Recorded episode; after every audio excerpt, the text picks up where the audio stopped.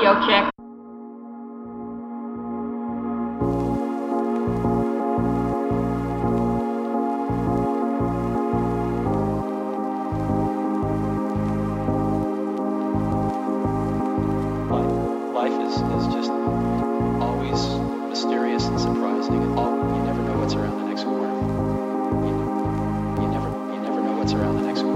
Hey guys, I got my good friend Dr. Jay Hazelcorn here. We have a he's a transplant pharmacist and we have a super interesting episode for you. Donate your organs. It's good. Yo, you know what's funny is how serious his face was. Oh my god. I'm saving this video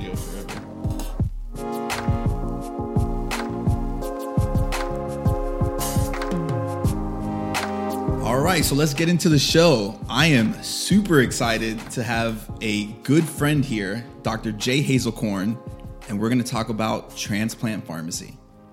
Well, I first I want to just thank you for having me on the show. Yes. I really appreciate it. No problem. Uh, it's always a good thing to get the word out as far as transplant, transplant, and then uh, what the benefits are of transplantation, Mm-hmm. and uh, how pharmacy can get involved and help these patients. This I am so excited for this episode because I have so many questions because I have no idea about transplant pharmacy, so it's going to be excellent. And uh, but before we really get into it, I want you to, to start by letting the listeners know. Tell, tell us a little bit about yourself. So my name is Jay Hazelcorn. I'm from South Florida. I started uh, uh, to get interested in pharmacy in undergrad and ended up going to the University of Florida College of Pharmacy, where I met this guy named Richard Waithe, and he invited me onto his podcast. but uh, afterwards, I, I went on and did a, a PGY1, so a, a postgraduate year residency training at Broward Health Medical Center, where they did liver transplantation there. So I was exposed to that. Cool. Uh, and from there, I just kind of fell in love with transplant. You know, you, you see these patients come in for end stage liver disease, they're very sick. Uh, they're jaundice. They have a lot of complications with their end stage liver disease, and, and you're trying to help manage that. And then afterwards, you see them get transplanted, and they go through this, you know, acute care situation where they're in the ICU for a little bit. Uh, liver transplant patients tend to get uh, infected or could have complications, but if everything's smooth, you know, those are the the good ones, right? You get Yeah. to see them. Uh, their color comes right back. The Yeah, jaundice yeah. goes away. Interesting. Uh, they go from one medication regimen to a completely different medication regimen that requires a lot of uh, medication counseling and education. And then you get to see them and follow up with them in clinic. So you see somebody knocking on death's door to somebody walking around and ambulating and contributing to society and having a good, you know, quality of life. So Yeah, it's, yeah. It's really rewarding. That's that's crazy. Before we get into like the details, though, I I'm really curious to know because I know I knew you in pharmacy school, mm-hmm. and I don't think I've ever heard you mention transplant in pharmacy school. Right. Did you always want to do this? How did this start? Like, how did you get into this field, or, or when did that decision happen? So no, I, I had no interest in transplant prior to my PGY one at mm-hmm. Broward Health Medical Center. So it was actually a required longitudinal rotation where you would spend time in the the liver transplant clinic, and then you would get to follow these patients from the end stage liver disease part to getting a transplant and then following up with them after their transplant in clinic. So you see them uh, in an ambulatory fashion, end stage liver disease, uh, receive their transplant. You follow them throughout their hospital stay, providing a lot of education uh, for the patient, and you also round with the team too. So you're a part of a uh, an interdisciplinary team that takes care of these patients. And then once they get discharged, we follow up with them in clinic as well. So I really kind of fell in love with that part of being part of that team and being a service to these patients. Uh, so which made me pursue a second year, postgraduate year two in solid organ transplant, where I did that at CHI St. Luke's, Baylor St. Luke's in Houston, Texas. So how was so? Let's talk about the the first. Hold on, let me just move this a little bit further since this is your natural space spot right here. There we go. All right. So let's talk a little bit about what your what your PGY one was like, um, and then you know we'll try to compare it later. But what was what was your PGY one like? So my PGY one was a, a good experience. It was at a, uh tertiary teaching hospital, so it had a medical uh, residency. So it had a graduate medical education department, and it gave us an opportunity to be a part of um, the learning environment of those medical residents. So we got to participate in their grand rounds where they would present interesting cases, interesting patients, and we would talk about the differential diagnosis, uh, possible treatments, et cetera. Uh, and then it was also a, a, level one trauma hospital. So I think that's a, a good point when you're trying to uh, pick a PGY1 and you're not quite 100% sold on exactly what you want to do or where you want to end up or specialize in, uh, pick a hospital that's going to offer a, a, an array of services that you can really benefit from. That's a good tip. Yeah. And going into, so what even made you what have you made you do a PGY two? Is that something that like I, I'm actually curious to know of like how are people deciding now? You know, all right, you did a PGY one. Now, sh- do you have to do a PGY two? Is it a good idea? H- how is that? How was that decision making process for you? Yeah, so you don't have to do a PGY two. Uh, it's not mandatory. However, it's uh, strongly encouraged, and a lot of the centers are looking for either PGY two trained uh, if we're talking about transplant, right? Mm-hmm, so yeah. specifically in transplant, they're looking for either PGY2 trained or pharmacists with with experience, maybe like three to five years yeah. of experience with taking care of transplant patients. So you have a disproportionate advantage if you have a PGY2 if you want to do transplant. Correct. But you know you have to kind of fall in love with it. Yeah, you yeah. know it's not it's not for everybody. yeah, uh, it, it's something that I have a passion for. I really enjoy.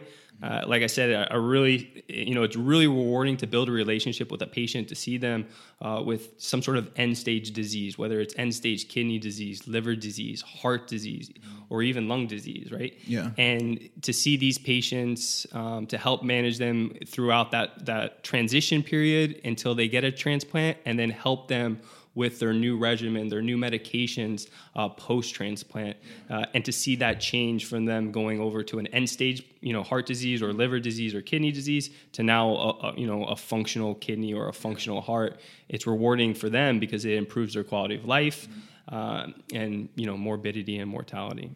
And what was the differences between your PGY one and PGY two? Like, how were those experiences different?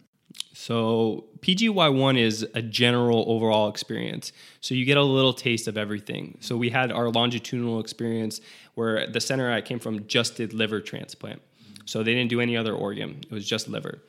Uh, whereas and, then you rotate through like you know you have your critical care your internal medicine your administration uh, so they're trying to give you a good general overall exposure whereas your pgy2 it's focused Okay. Uh, where I did my second year residency it is a big transplant center. It's at the um, it's part of the Texas Medical Center, uh, which is like one of the largest medical centers in the world. And it, it's just a sight to see out there. If you ever go out to Houston, go to the Texas Medical Center. So the center I was at, they did heart, lung, kidney, and liver transplantation. So we would actually just spend the whole year rotating through all of those different organs and disciplines and working with those teams. That's pretty cool. And now I, w- I really want to know. I know what I do when I get to work. Like I know what my day to day is like. I'm sure most people know what the regular rounds are like at like a staff pharmacist or whatever. But what what is the day in the life of a transplant pharmacist? Like you get to work. Like mm-hmm. what happens? Like seven o'clock, nine o'clock, what happens? So nine o'clock, you're sleeping in because you probably have already missed rounds. Okay, um, all right, good to know. but yeah, it, it's it depends on what discipline you are and what team you're you're you're you're a part of is going to kind of dictate the volume and your services. Uh, so, for example, the um, the high volume organ would be kidney. Uh, there's potential for a living related donor, uh, so there's more opportunities for donation. Uh, and then when there's a, a, donor that passed away, there's two kidneys that will go to two different patients. So they always tend to have higher volumes of actually transplantation. Gotcha.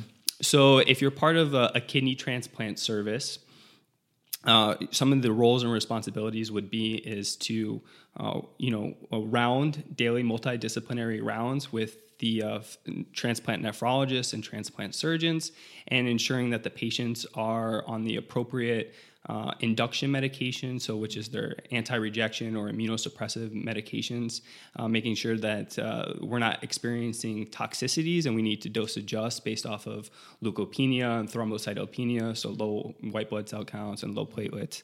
Uh, and then also managing for uh, opportunistic infection prophylaxis and making sure that those medications are dosed appropriately and uh, the patient is tolerating them as well. Yeah. Yeah. So there's this fine balance, right, between uh, rejection and infection and malignancy. Because at, at, the time of transplant, we have to suppress the immune system to prevent rejection.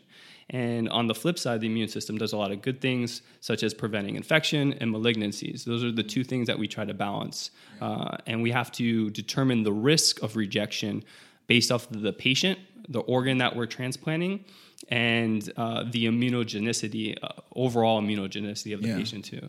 Now, when I when I was on rotations and I was doing rounds, uh, the pharmacist had a you know obviously had a major role usually, but it was more of supportive. I would say. Mm-hmm. Would you say how was that? How was the role of the pharmacist on the transplant team uh, at, at, either generally or or in your in your situations of, of where you're working? So each center will probably be a little bit different, right? Okay. So you have um, CMS and uh, the Organ Procurement Transplant Network, which kind of has uh, mandates or guidelines for the, the pharmacist involvement on the the multidisciplinary team. And then each center will write their policies to dictate or kind of outline the role and responsibility of, of each team member. So there's where you would come up with your daily day to day activities. Rounding was just one facet or aspect of the uh, transplant team.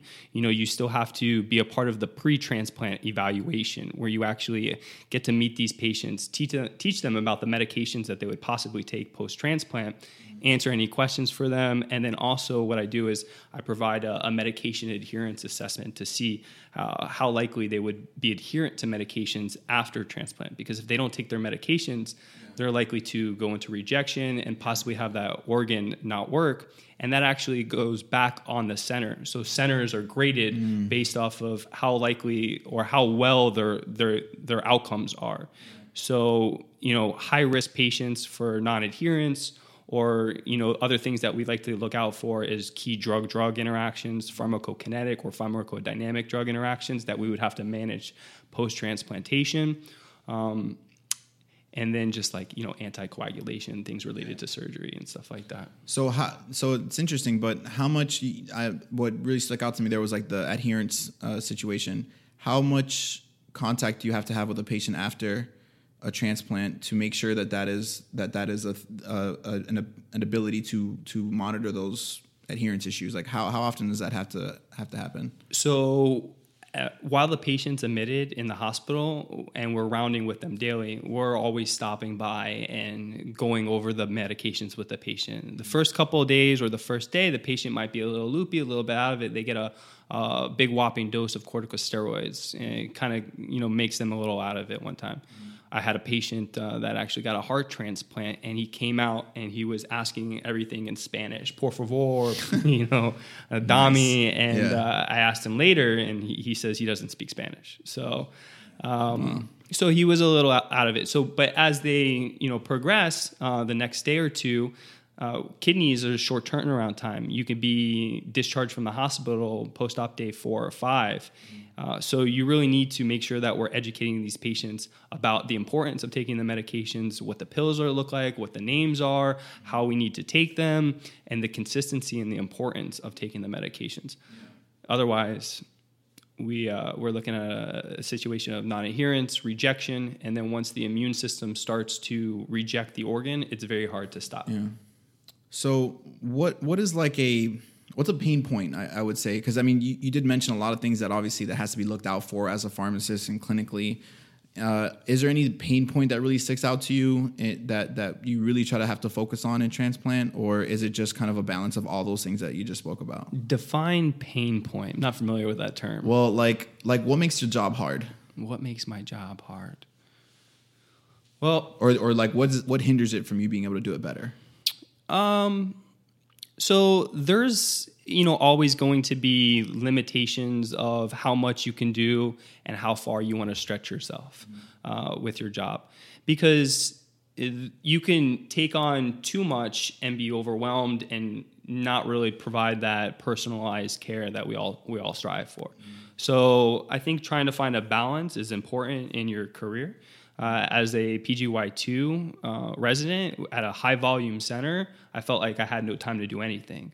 Uh, but as you're, you know, the center I'm at now at Memorial Transplant Institute, eh, you know, in Hollywood, Florida, where we just got started, it's just starting a program and it's being on the ground floor and being a part of uh, building the, the the program from from the beginning is going to help uh, guide my involvement with patient care, rounding, uh, and the evaluation process. Yeah, cool.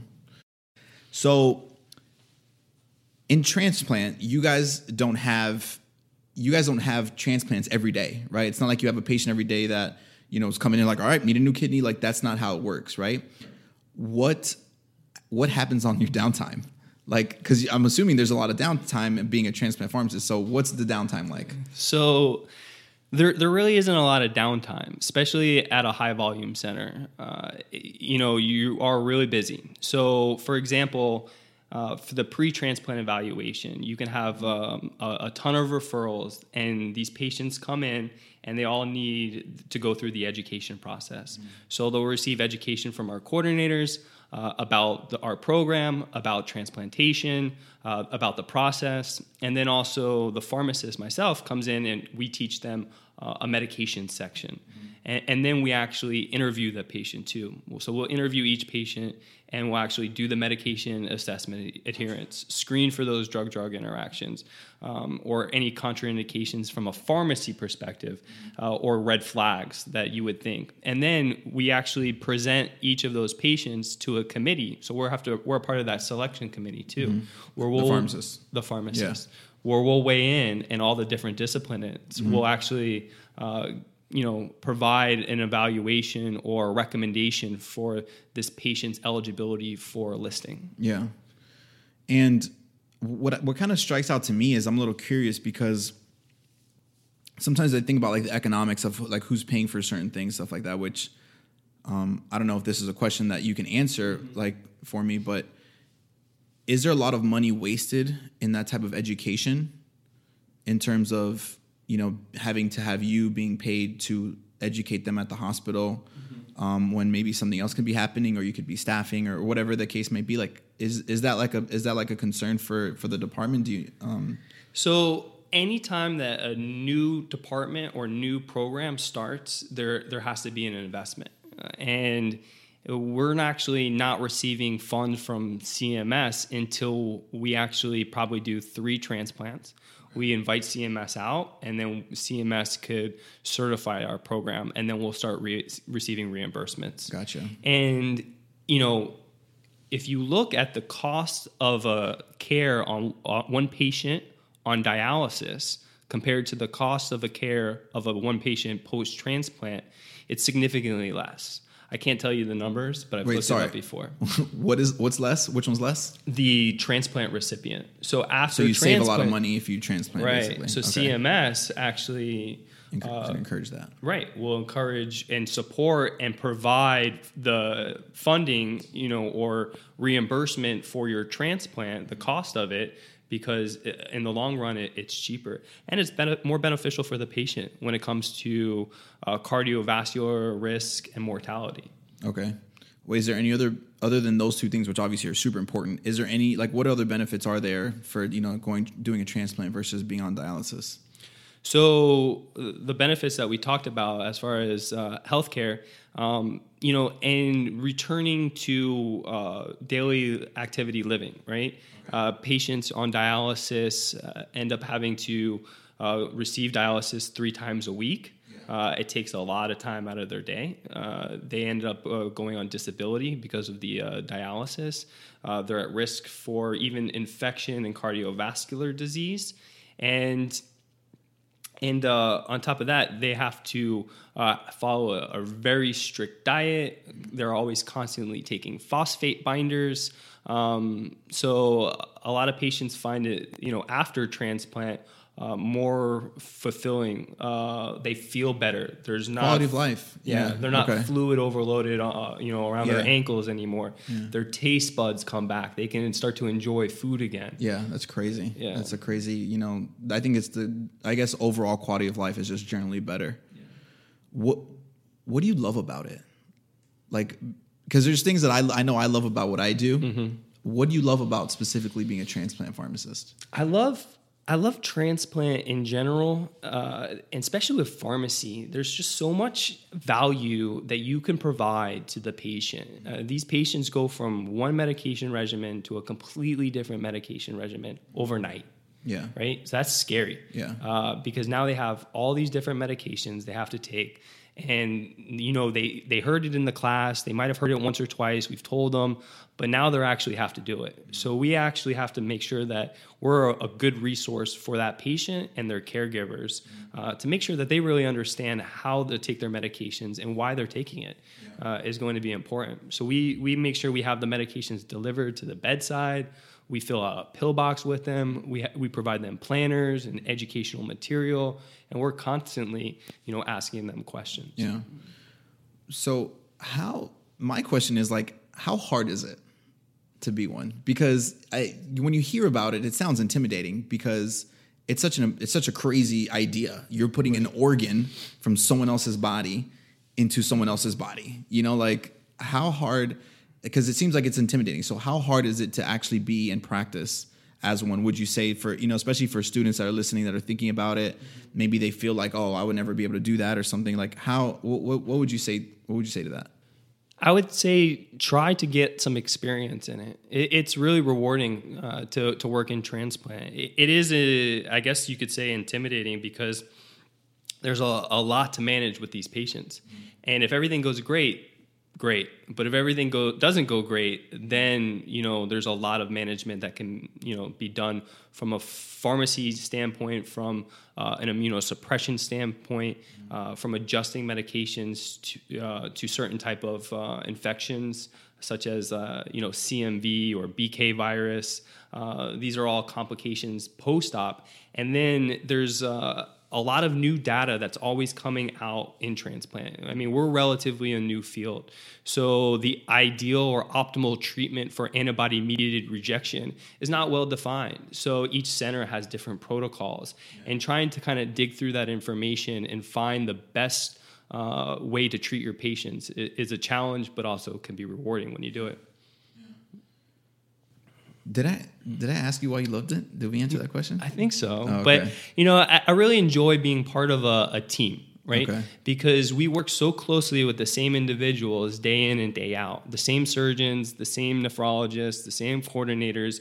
You build this this trust and this relationship with these providers. Um, and we all lean on each other for, for different information. Uh, and to be a part of that team and to help a center grow and develop and, and to know that you're doing it all for the same cause to help you know provide care for these patients is rewarding. And you know i think in other areas of pharmacy or other positions you don't get that same team approach. You have a, a prescription that comes across. It's from this one doctor that you may or may not know and you're just evaluating it for appropriateness Whereas this, you're coming together with a plan, an overall plan for these patients, and then you're actually following through because you get to see the patients in clinic after their transplant, making sure that they don't have any problems, monitoring their labs and, and values, uh, and then monitoring their medication adherence and how they're taking it, side effects. which is interesting because uh, when I was when I was thinking about pharmacy and what I wanted to do with my career, my biggest thing was I wanted to build relationships with these people. And a lot of positions you don't, and especially in a hospital, you don't get that ability. And this is actually sounds like it's a, a solid way to get that get that fix if you're looking to build relationships with patients and things like that. This sounds like it's a really actually a really good option Absolutely. for a career path. You should become a transplant pharmacist. Hey man, if you start training me, let's go. Like I'm ready. Uh, speaking of, let's say I'm a student and maybe even a pharmacist. Well, let's talk more for students, and then we could even talk about. Let's say I was a pharmacist that really wanted to start actually going to transplant. But for students, how can they if they're if they're like, hmm, this sounds like a great thing for me. I want to try to see what I can do now because I'm a first or second year, or whatever. What can they be doing now to either learn about it or start working their way towards going that route? So I, I think they the best option would be is to try to get a rotation or some sort of uh, experience in a transplant center, uh, even if it's just volunteering over the summertime. If, if they, they take students or if you want to shadow uh, a pharmacist for a day uh, just to kind of see their their day to day routine or how involved they are with patient care, uh, I think it would be a good idea just so you can kind of get a little tip of the iceberg. Yeah. But in reality, that iceberg runs deep. Yeah, yeah. Yeah. Um, anything online that they could start like looking at or researching, or like, do you have any good resources for like a student to say like if they want to just start in general learning about it? Yeah, so I mean, there's resources as far as for transplant, which is the American Society of Transplantation, and then they have the American Journal of Transplantation. Okay. Uh, part I'll of try to link that into the show notes so people, if they're interested, they can they can you know click through that. and part of the American Society of Transplantation has a, a community of practice, and one of the communities is, is specifically for pharmacy, uh, that has you know resources that you know we can utilize uh, as a transplant pharmacist, and they also have blogs too, which is really interesting because you'll you'll s- try to um, get different perspectives from different centers to see how they're managing their patients. Uh, so it's a community. Yeah, that's really cool. And um, I'm a pharmacist, and I'm like, you just convinced me that I want to be a transplant pharmacist. What do I do? How do I get there? So the thing about being a transplant pharmacist, you either have to kind of work your way in or go through the the, the postgraduate year training. Gotcha. So I know of a, a pharmacist actually um, that went to our school, and uh, she actually did a PGY one that at a center that had uh, transplant. Uh, so at that center, they at the time she was graduating, she she got a had a really good rapport with the surgeons and the team. And the team asked her, why don't you stay and, and work with us in our transplant center? And so she kind of got the opportunity to be a transplant pharmacist right after a PGY1. So I think it goes to show you that there's a, a, a good opportunity if you have a good rapport with the team. Um, you know, you can't you can't have uh, a a bad rapport with the team members and expect to give good quality care with a team approach because that's Yeah. that's what it is. It's really a team approach. So I think building those relationships would be your first step if you're not going through a, a PGY Yeah. two route. First, getting involved into a hospital that offers those services, and then building a rapport with the team, and then trying to work your way in. I have a third option. This is what I would do if, because I think the PGY, obviously the postgraduate, would be amazing and ideal. Um, some people wouldn't be able to afford that if they have bills, family, whatever, or maybe they don't have an in with a hospital, they're not working there yet. I would, if I were someone listening to this and you're interested in doing this, I would immediately start a blog about transplant, start writing about it, because that means in turn you're going to learn about it and build a name around it and then show up to a hospital, let them see how passionate you are about transplant, and you may or may not get a job. And and and not when I say get a job, I mean get a job at the hospital, just as a maybe it could be mm-hmm. staff or whatever, but it'd be at a hospital that you know that has a transplant, center. Get in just for that position. Mm-hmm. Continue your blog, build it up, whatever or however, whether it's a video blog, whether it's writing, whether it's a podcast, anything, because you could be we you could start a, a podcast about only transplant. Right. And obviously, if you if it, you get credibility because you're already a transplant pharmacist, but I could start one. Like, Right. who's to say I can't start one? Learn about it, get into a hospital that has it, mm-hmm. show that hospital team how passionate you are, probably about transplant than anyone else. You have a shot at getting a job. So it's it's a thought, and That's my- I, that's- I, I think it could One man's opinion. you could give it a try to see if it works. It, you know, it's a little it's a little bit more difficult. I think just because of the fact you have to think how many transplant centers are there and how many jobs are available. yeah, yeah. Uh, so just in South Florida, you have uh, Miami, uh, Jackson, uh, Memorial, Broward, and Cleveland Clinic, and even Broward just does livers. Um, Jackson is the the transplant institute where you know they'll do pretty much cardiothoracic, heart, lung, abdominal, liver, kidneys, and then uh, small bowel. Um, but other centers they don't they don't do all those organs, right? So the the need is limited based off of the availability. supply demand. Yeah, yeah, Yeah. the supply and demand. I, I definitely think that it's it would be an extremely uphill battle. But one, I'm a little tempted to try it. But no, I'm just kidding. I'm not going to do that. But I hope someone is listening. Like, yeah, I've been a pharmacist for five years now, but I'm going to try that. If that happens and you're listening to this, please call me so I can call Jay and be like, look, we did it. That's funny. Yeah, but anyway, that would just be that's one man's opinion. Uh, what? So we already talked about good resources. What's the best advice? This is we're going general here. I want to go. I want to get out of transplant. and Just talk about being a general pharmacist. What's your best advice for the practicing pharmacist today? So I guess before we just go away from transplant, Okay, I'm sorry. I, I mean, I have to talk a little bit about it. Okay, all right, let's do transplant. So I- I just want to put out the fact that um, the transplant transplantation is a great option for for patients with end stage uh, disease of kidney, of, of liver, of heart, of lungs. Um, these patients are like 115,000 patients wait on a transplant list. Uh, the number of transplants have been pretty steady, around 30,000 some odd transplants a year. Uh, every 10 minutes, one patient gets added to a list, and about every 20 or 30 minutes, uh, a patient on the list dies. So the the need for awareness of organ donation is um, something that needs to be promoted. Okay. Uh, and some of the myths about organ donation need to be debunked too. Okay.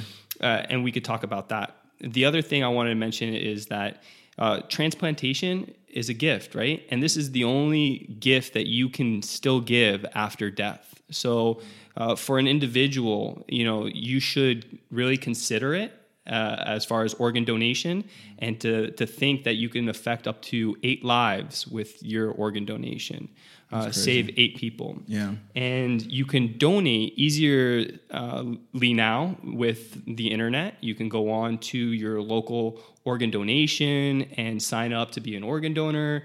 Uh, you could do it with your license, or you could just register online. And then this way, it takes the the thought of your family members out of it. Because you've made that decision of Yeah. whether or not you wanted to donate, Yeah. and it's it's a personal decision, Yeah. uh, and everyone has their their rights to make it. Um, but it's something I think everybody should consider because it's going to help out a lot of individuals. if there's any way that I can help in any way do that, uh, I would like to probably get some links and something that I can also put in the show notes in case anyone's interested. Uh, we'll we'll put something together to blast out like Sure. some debunks and things like that that we can post on social Yeah. media and stuff. That'd be cool. There's a lot of good uh, myths about uh, donation on the United Network for Organ Sharing, where they talk about, oh, I have a, a medical condition, so I can't donate. Yeah. Not- oh, interesting. Not Okay. true.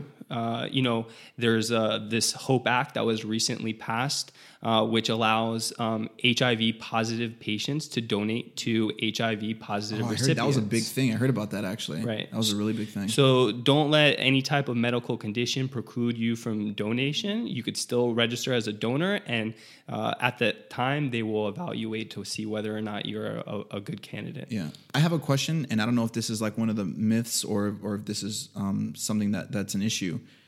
Let's say I'm an I'm an organ donor. I'm an organ donor, so I'm not like uh, I'm not against it or anything like that. I actually would I appreciate it. You wearing green. That's nice. Or color of organ donation. This was totally by accident. I had no idea. I nailed it. Um, I wanted to. I, I heard that. I don't know if there's a situation where, let's say I'm an organ donor, and uh, you know something happens, or someone else is an organ donor. I'm gonna put that on me. Someone else is an organ donor. Something happens to them, and they end up in the hospital to be able to give uh, an organ. And there's a situation because they're they're you know they're unfortunately going to pass away, and they're ready to give a, an, an organ. Is there a situation where there's a bill for that patient's family Very good question. because of that that process of getting that organ out to the to another person? Very good question. Uh, so that's one of the myths uh, that's actually listed on the United Network for Organ Sharing, and, Okay. and it, it's debunked uh, to the fact that when you go to the hospital, uh, one the, the the hospital is going to do everything they can do to save your life. Yeah. Right. So once the they've exhausted all of their resources, and uh, a lot of our donations can either come from a traumatic injury to the brain, um, or it could come from, say, like a, a drug overdose, or patients who have a, a cardio um, cardiovascular uh, heart attack or stroke. They lose oxygen to their brain. So a lot of it's brain dead donors. so as soon as uh, you're pronounced brain dead and the uh, the option is that you would like to donate, your care transitions from the the hospital. It, you get discharged and then you get readmitted under a different encounter. That the organ procurement team is going to incur those charges. Gotcha. That's that's an amazing insight. So as soon as they say, you- as soon as the family's wishes, or if it was your wishes to donate, um, and you they determine that, that organ donation is the route that we're we were heading down, then the uh, all the charges then get transitioned over to a, a, a third party, the organ procurement network. That is a super interesting. Thank you. I was super curious about uh, going off of that question that I had about you know if you ha- if you get charged uh, because you're being part of a transplant process, uh, being that you're the the organ donor, but there might be a stipulation where you actually might like you actually might be an organ donor, pass away, and might not be able to donate your organ. What? How does that possible? So the majority of organ donation is uh, patients who have uh, experienced brain death. Okay. Um, and with that being said, is that they went out to save your life, whether it was uh, you got into a bad car accident, or you were found with a, a drug overdose, um, or you had a, a stroke and you had lost uh, blood flow to the brain, uh, and somebody tried to intervene and save you in that time frame. So.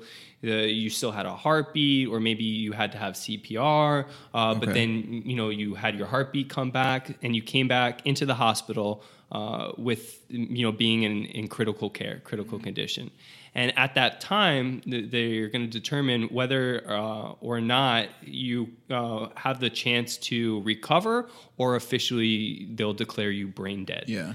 um, so if you actually passed away at the scene of a, an accident and you're an organ donor, um, and your your heart's not pumping, there's no blood perfusing any of those organs.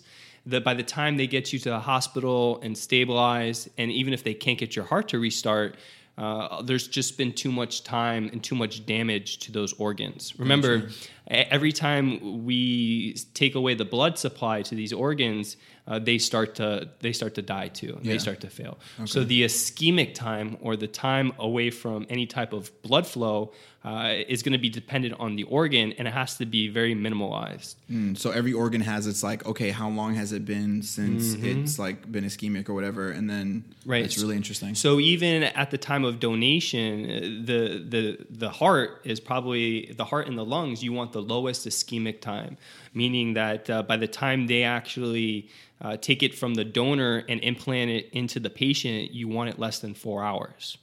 You know, uh, versus the kidneys, you can actually uh, keep the kidneys uh, in a bucket and ice for you know 24 hours. You can actually put it on a pump, perfuse it with blood.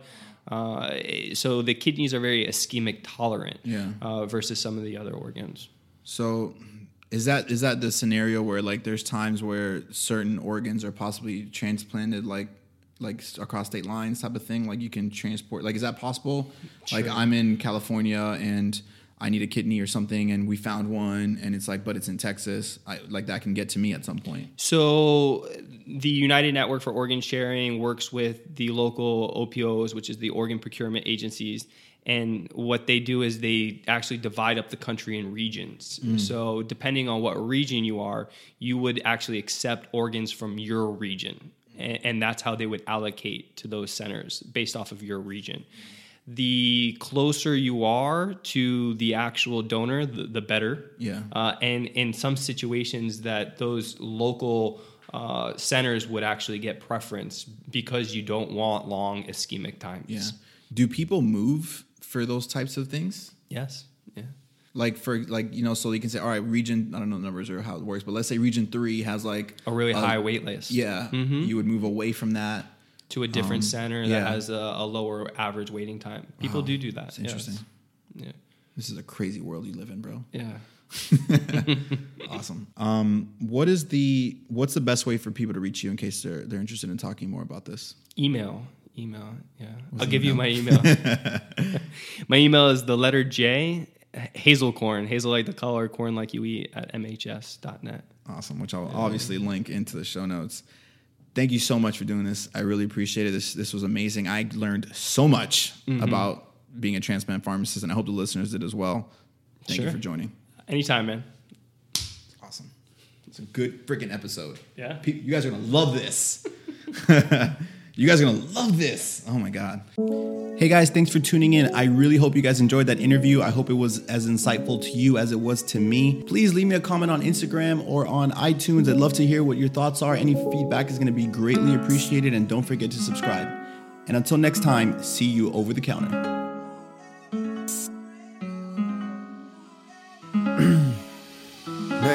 Hey, hey. Yo, my timepiece don't ever stop. Six sides, check them all, that's a lot to watch. All this time that I put in just to rock the thing. All my doubters moan his cadence, that's a lot to sing. See, time's the only thing that's constant. Pharmacy.